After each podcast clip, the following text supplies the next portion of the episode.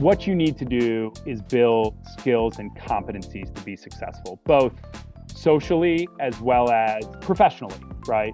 And, and, and I think if I were to have done that, I would have been way more curious and I would have been much more focused on retaining information and experiencing things. And when I learned something, trying to put it into practice Welcome to Beyond High Street. My name is Jenny Darroch, and I'm the Dean of the Farmer School of Business here at Miami University on a wet day in Oxford, Ohio. Today, I'm joined by Mark Rappaport, who graduated with a Bachelor of Science with a double major in Organizational Leadership and Business Management back in 2004. So, hi, Mark, and welcome. Thank you for agreeing to do this podcast, Beyond High Street. Hi, Jenny. Nice to see you again. Thanks for having me. Thank you. So, during this podcast, as our listeners know, we'll weave through a range of topics so our listeners can get to know you, your background, your journey, and some of your reflections along the way. And of course, we'll end with your advice to students who might be listening to this podcast. So, I want to begin with the most important set of questions. In fact, the most important question Why did you choose the Farmer School of Business? Um, yeah, clearly the most important question. I, uh, I was really fortunate. I went to to high school in the Metro Detroit area, and I had some really close friends who I played sports with growing up that were a year older. I think there were actually four or five of them that that chose Miami for various reasons. And so, you know, growing up in the Detroit area, I always thought I'd go to Michigan or Michigan State like everybody else. And uh, when I would go and visit them my senior year of high school, like everybody, you spend five minutes on campus and you can really feel the magic. Um, and it made the decision really, really easy for me. And then I, I, think the other factor was not only was it a special place, but it was a good mix for me.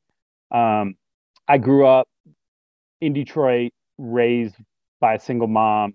Um, my brother has some mental disease that requires um, quite a bit of assistance from my mom and I. And so growing up, we didn't go on a lot of vacations or the rest. I had a great childhood. Don't get me wrong, my family's amazing.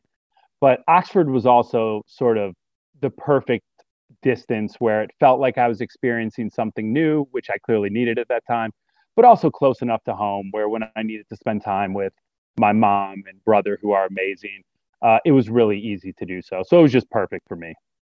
I love it. So, so why, tell me about your current journey. So, you're currently the chief operating officer and EVP at Red Bull, and you're in charge of a three billion gross profit contribution to the organisation, which is is quite quite magnificent. it's a big number. so, but but you started your career back in Altria, which, if the listeners aren't familiar with it, it was formerly Philip Morris, so marketing cigarettes. So, I'm really keen to know what drew you to that industry uh, uh, originally, and also what did you learn about sales and marketing being in that industry that you could take into other roles that you've had? Yeah, it's a great question. I mean, I think a common thread throughout my journey is is quite a bit of luck. Um, I think anyone who ends up successful, it's it's half luck and being prepared to capitalize on the luck. And you know, when I joined Altria, they recruited me out of Miami. They had a really good infrastructure there on campus to recruit. Not sure how much they're doing of that now.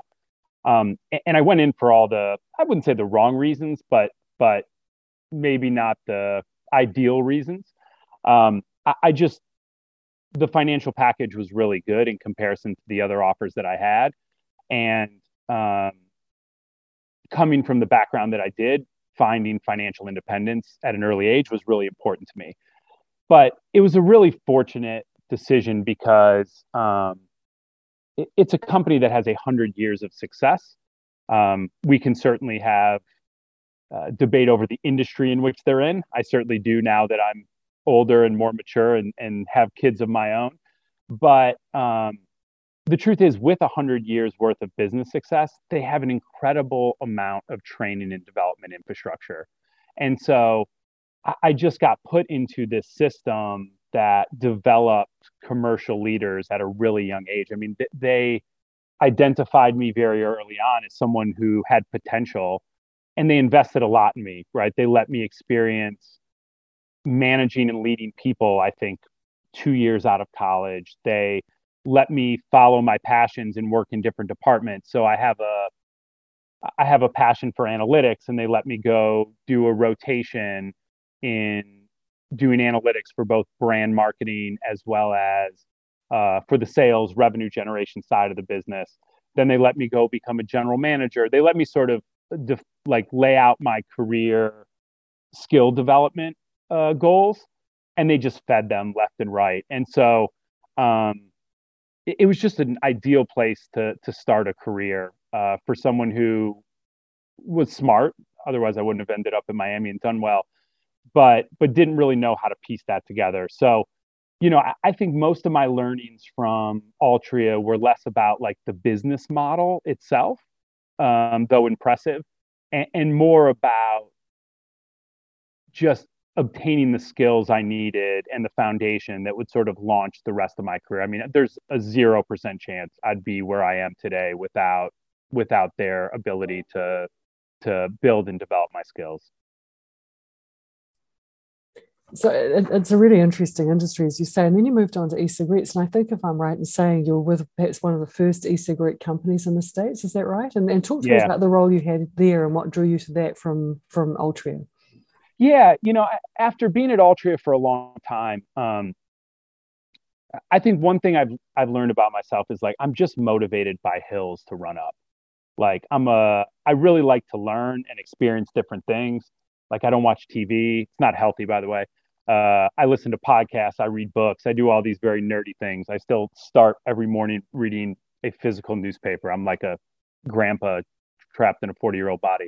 Um, and you know, as I went through Altria for for the first phase of my career, um, there was a ton of reasons to stay: stock options, uh, a defined career path, all these things. At the time, I was working in San Francisco for Altria, and I was wrapping up my MBA, and I was surrounded by people whom were doing really unique and meaningful things where they weren't just sort of owned one little piece of a business process or real one small piece of the business. They were making like true one door decisions that would determine the success or not success of the company. I felt like i was at a stage in my life where i could do that. Like i, I had already made more money than I thought I would ever make. Maybe my bar was too low, but but uh, and I just got curious, um, and so I took a chance. There was um, a gentleman who was a patent attorney who had the um, what we thought was the first patent for an electronic cigarette. He he was really motivated by all the right things that a lot of the cessation devices for tobacco, the patches, the the things like that um, have a very low success rate. And he thought there was a way to help people move off of combustible cigarettes and, and do that. And, and, by this age, you know, my moral compass was also forming, right? Um, my motivations weren't merely money. Um, and so uh, me and a group of folks left Altria and and helped this gentleman commercialize the business. And it was super exciting. I mean, I learned and no knock on Altria, but I learned more about myself in five years, or excuse me, three years there than I did in my entire career at Altria. Um, we built a business from nothing to 150,000 outlets in an e-commerce business in 18 months. I think I slept maybe 10 minutes. We were involved on the private equity side. We were raising capital. I think at our our peak, we had a billion dollar valuation from Bain Capital. But then six months after I left, maybe a year after I left, we went bankrupt. And so I think a lot of people would look back on that experience and, and deem it a failure. And don't get me wrong, we clearly made mistakes.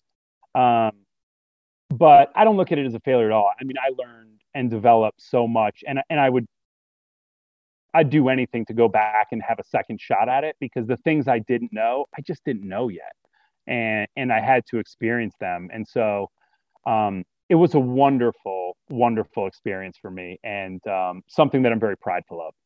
And then opportunity came knock, knocking for you to join Red Bull. So talk to me about the career path you've had there because you, you've done some incredible things in the journey through Red Bull and you know moving through sales and marketing now to the role you have. So so tell us about this that part of the journey. Yeah, I, I um I was very fortunate. You know, I, I there was a when I left um the e-cigarette business, I was actually going to start my own business.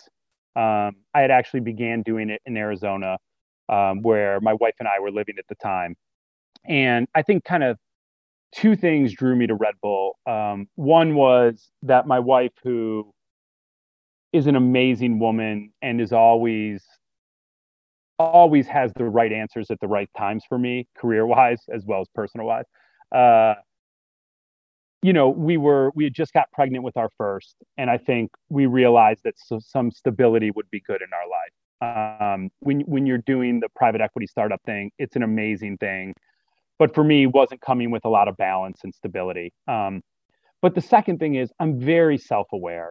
Um, I think it's an important trait for leaders to be. None of us are perfect. I'm super flawed. You're super, we're all super flawed. And, and the, the folks who are not self aware never end up optimizing themselves. And when I looked at my skill set and my competencies, the one big gap that I had coming from the nicotine tobacco industry is they are very sort of commercially centric, meaning a lot of the marketing vehicles, a lot of the marketing mix, it's not available for all the right reasons, right? To not attract age groups and things like that. And so if I was going to go back to corporate America, it was important that I worked for a company that was brand led. So that when I do whatever I'm going to do, whether it's running my own business, running a publicly traded business, where, wherever my career path may land, I really wanted to understand the right way to market brands. And, and you would put Red Bull in that top handful of brands that is brand led, not commercial led. And so I was super fortunate to land there. And um, it's been an awesome ride. I mean, I, I, think I've only been here five years. I've had three different roles, three varied experiences. And then, yes, I'm, I'm fortunate now where, you know, they're they're trusting me with the keys to a five billion dollar business, uh, running sales, distribution, analytics, all these areas where I think I'm now at a point in my career where I was ready for this and I'm surrounded by great people. But yeah, the, the, whole brand experience at Red Bull, like it's it's what attracted me and it's why I stayed too. Like it's it's just an amazing company and brand. So I want to dig into that too, because in the briefing notes I had, you know, there are a couple of things, and, and your point of view of marketing when you and I talked at a, at a different time. I'd love for you to expand on some of the lessons you've learned about marketing. For example, marketing to occasions, that's something that's sort of high on your list. Um, also, even you've referenced it already in this call about the unique marketing mix that you've had to call upon to, to be successful in the different roles you've had. So, so dig into that for us, please. Yeah, I, I think um, I think when I entered, my view of marketing was very different than where it is today. Right. I, I think when we think of marketing, classical marketing, we think of you know the five P's. We think of advertising. We think of all of these things. Um, but really, what those are is they're vehicles, right? They're they're they're ways to get to a consumer or to an end user the the real key to marketing is um, to help consumers understand the why, right? The the idea that you can just uh, I think you and I were having a conversation in your office not long ago of, of how I live in Los Angeles and how we could make Miami more relevant to to um, the California high school population and and it's not about getting a billboard and putting up miami it's figuring out your proposition right? And so for a company like red bull whose primary business is a beverage right um, the why behind a consumer purchase is an occasion right? Meaning in what environment and in what need state would a consumer use the product right? And so for me it's about expanding our occasion. So when I went to Miami, uh, which was far too long ago, uh, we were just seeing the onset of energy drinks, and most of the usage, the consumption, was in the social and party occasion, right? Um, I would venture to guess that now, if you go to the library there, you're seeing a lot of cans sitting on desks as as everyone studies. That's an occasion, the study occasion energy drinks and Red Bull have become relevant in the study occasion. And so the way in which you apply your marketing isn't about making people aware of your product. Sure, that's a portion of it, but it's giving them a reason to clearly understand in a very simple fashion when they should use your product and why. And so, yeah, so occasions marketing to me, it's applicable to everything. It's applicable to what is the proposition of Miami to to folks who live in LA, right? What is the benefit to them? Why do they want to do it? And that's how you then deploy the marketing mix. Um, and I, think the marketing mix at Red Bull super unique. Uh, this has nothing to do with me and everything to do with our founder and how this brand was built. But um, you know, it's less about above the line advertising, things like billboards and commercials, and of course, there's there's a, a time and a place for it, but much more about how you really curate those occasions. And so you have things like massive uh, consumer sampling programs or events, or we're fortunate enough to have um, brand managers on Miami's campus who are students who are brand advocates and and in charge of building the brand's equity and consumption on campus. And so yeah, there's all these other sort of below the line investments that 95% of companies don't make in meaningful ways. And you know maybe it's not replicatable to every business but the way red bull's done it is so unique. And, and when i started this long-winded story of my journey i said it was all about learning. And, and i think being able to learn from such a unique brand and company um, has it's just it, it's a it's a pleasure that's great. Some really good insights for our students who are listening. So, before we move on to the trip down memory lane, which is coming up as our next segment, I have one more question about your journey because, in addition to, to, to the, what you've done around sales and marketing, now leading uh, Red Bull in America, you've also got a real estate business. And it's not just a portfolio of property, but also some very interesting investments into technology that supports uh, the real estate industry. So, can you talk a little bit about that too, please? Yeah, I um obviously when you look at at my history, there's a there's a clear entrepreneurial bug that exists, and I think everyone finds their own way. And for me, my curiosity into different forms and fashions of business, but also my desire to have an entrepreneurial bug and the stability of that corporate America provides I think a lot of people would look at that combination and say you have to make choices. I think what I've been fortunate to find in real estate is a way not to make those choices, right? It, it's um it's an industry that when you really build the right infrastructure, um, can run nothing is purely passive. That's not possible. Um, but it's as close to passive as I'm going to get. And so a, a close friend and business partner and I began at a young age um, buying rental properties. Very simple proposition, not a complex business model. Um, but we found a we found a really nice niche of buying two to four unit buildings, making it really about the math and not emotions. Like it doesn't cost you or I any money to to lay down an offer.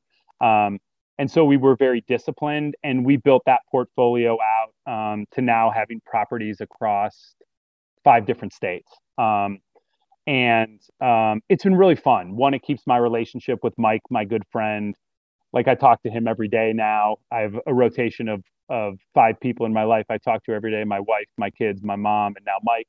Um, and two, we've just found it really fun. And then as the as the income got to certain levels, our curiosity further expanded, and we began um, investing into um, something we understood really well, which was real estate, but on the technology side. So we began investing um, seed capital um, to various technology companies across the US within the real estate because we want to invest in things we understand well. Um, and, and, we also think it's an industry that's very ripe for disruption. I mean, there's a common thread here of all the areas. I'm not a technology folks. I, I've listened to the prior uh, podcast. There's far better folks to to talk about technology than I, but I can identify patterns. And you know, when you look at another one of our Miami alums being uh, a key uh, cog in, in Uber, well, it was very obvious from the outset that um, the uh, cab industry was ripe for disruption, right? It was it was working off of archaic business models. And real estate's the same way. I mean, we bought a property last week in Alabama, uh, and I had to take a quarter of a day off and sign 50,000 documents that I'm still not sure what is on them, right?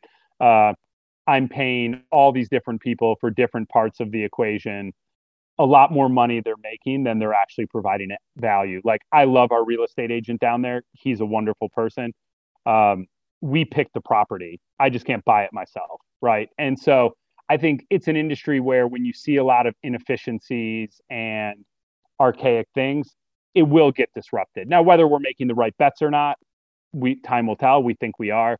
Um, but yeah, it's it's been another sort of extension eh, of our, our, real estate business that is super fun and we're super passionate. And I don't think we're great value adds to the places we invest, um, but um, we do think we're finding the right patterns and making fun investments. And and it's also a nice way for me to coach people on the experience. I don't add value to their technological inputs, but I can help them on the the startup journey, having went through it myself.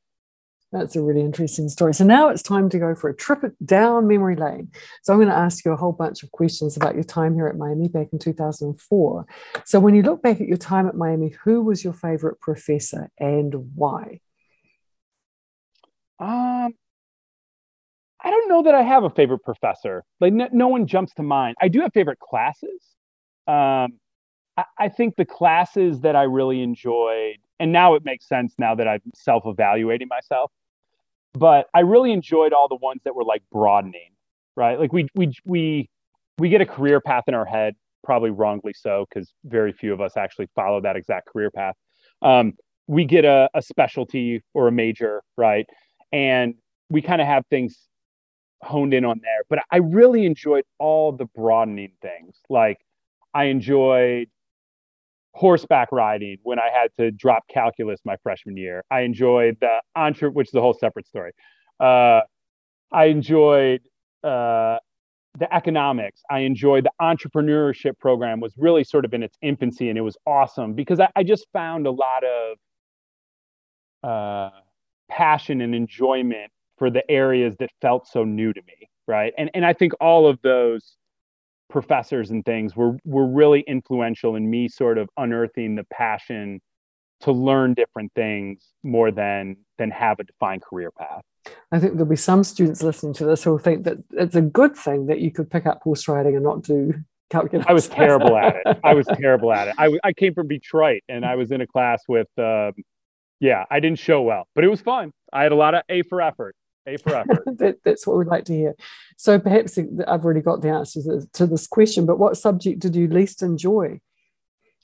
No, I actually really liked calculus. It was that that it was 8 a.m. five days a week, uh, and uh, to this day, I'm a terrible morning person, and that was that was proved out. Um, I, I, can't think of anything I really didn't enjoy. Like I've always liked I've always liked studying, uh, which is odd. I mean, I still do it now. I take free classes on Harvard Business Review and everything. Um, I can't think of anything honestly that I, I didn't uh, enjoy. I'm sure there's days I didn't enjoy, but it wasn't because of the class. What co-curricular activities were you involved in? Um, I was part of a fraternity, Theta Chi. Um, I actually got to drive by for the first time in 10 years when I was on campus a, a, few weeks ago, which was really special. It looks the same for all of you Theta Chi's out there. Great job not cleaning it up. Um, uh, I was involved at the time. Um, I was one of the folks who launched. I'm not sure if it's still standing. Uh, the human resource um, uh, group, um, student group, at the time. Um, I think those were the the two major ones. Um, yeah, that that was about. I didn't do a lot of extracurricular stuff um, outside of the social stuff. Mm. So you've already said that eight o'clock in the morning was not your favorite time of oh, the day for class, but what was your favorite time for class? I, I'm I'm good noon and on, and that's still to this day. I mean, I have two young children. I got a one and a half and a five year old, and my five year old wakes up every morning at six a.m. on a good day, ready to party. And he and I have a good ritual of walking to Starbucks together in the morning before I can talk uh, just not a morning person. So so to this day, like I book all my I'm opposite of everything a book would tell you to do. Uh, I book all my important meetings from like noon noon on because for whatever reason this mind doesn't work early. My wife can attest. When she listens to this, she's going to be nodding her head. Well, it comes back to a point you made. At least you're self-aware. yes, that's exactly right. So, what was your favorite night of the week while at Miami? I mean, every night was good. I, I will say, not a night of the week. I keep changing questions. Classic uh, sales guy here. Uh, my favorite days were the last 40 days on campus. Um, I got, I think at the end, you get like, for, for those seniors of you listening, you get super emotional at the end. It's fine, it's normal. It's like a closing of a chapter. And I had two really good friends, uh, uh, Jeff and Kyle, where we agreed the last 40 days we would go out every night, not like partying, not tearing it up, but like go get a beer, play photo hunt, and like reflect and and just chat on what this journey was like for us. Um, and it was super cool. Like it, it was just such a nice sort of capstone to it. So every day of the week for the last 40 long-winded answer but. yeah it's great though and, and just sitting down and reflecting it just brings the memories back and, and crystallizes them and helps you hold on to them too i think yeah. did you intern at all while you're at miami yeah, I think I interned multiple years. Uh, I, I, think the most, the, the one that was most valuable was it was actually an unpaid internship. Um, but but being from Detroit, I got to do some stuff with General Motors that was really unique. It was working in there like what they call General Motors University program. Um, but it was all about sort of training and developing their varied workforce. Um, and it was really cool. I mean, it was a long summer. I, I worked I started at 6 a.m. and I'd work till I think like two, and it was unpaid. And then I'd go wait tables all night to actually make money in the summer. Um, but that was a great experience. I do think the internship stuff is really, really, really helpful. Uh, it, it sort of just speeds up your onboarding to whenever you land, wherever you're going to land. It doesn't have to be a pipeline into a company. Um, I think sometimes people choose that as if they're going to pick your career choice. You don't have to pick your career choice. It's about getting development at an early age. And and and then that way when you enter whatever field you're going to enter, you're you're not doing it with such a stark transition. I'm glad that you raised it for the students who are listening. We, you know, we're pulling data apart, and we know that students who have two internships earn more than students who have one, yes. and earn more than students who don't. And not everybody 100%. ends up placing in the place of intern. So I'm glad that you've raised that as well. So you mentioned um, about being in a fraternity, but in your first year, what freshman, what dorm did you live in? Do you remember? I was in Stanton. Mm-hmm. And do you remember the room and the floor and all those fun things? Second floor, don't know the room number, closest to the stairs. I can picture it in my head. Um, and it was great. It was great. It was so, I think looking back on it, it's actually a really good proxy for what we're all going to experience in life. Like from a diversity and inclusion perspective, it's just such a beautiful thing. Like you don't pick who you're surrounded by. You get thrown in with a, a group of people who have common goals, but come from varied backgrounds and experiences and all this stuff. And of course, I'm not expecting, I'm sure my freshman year I was blind to it all. But I think you learn a lot of good and healthy social skills um, and EQ. Like th- there was, there's a lot of empathy that that that goes into that experience because everybody's scared. Everybody's everybody doesn't know. No, nobody feels like they fit in yet, and so you get this sort of common bond with the people in your hall. Like it was, it, it's a very cool thing. I'd pay, I'd give up a lot of money to go back. I'd, I'd, I'd like to do it and the friendships that get formed are lifelong friendships. So we hear that all the time from our alumni. So, so uh, looking at buildings on campus, what is your favorite building on campus? Not Uptown. We'll come to it in a minute. Um, gosh, I have so many good memories. At, at you know, I have a very, I have a very odd choice. Uh, I really like the library. Uh, I think when you're on a college campus, there is so much going on at any time. You're you're never by yourself.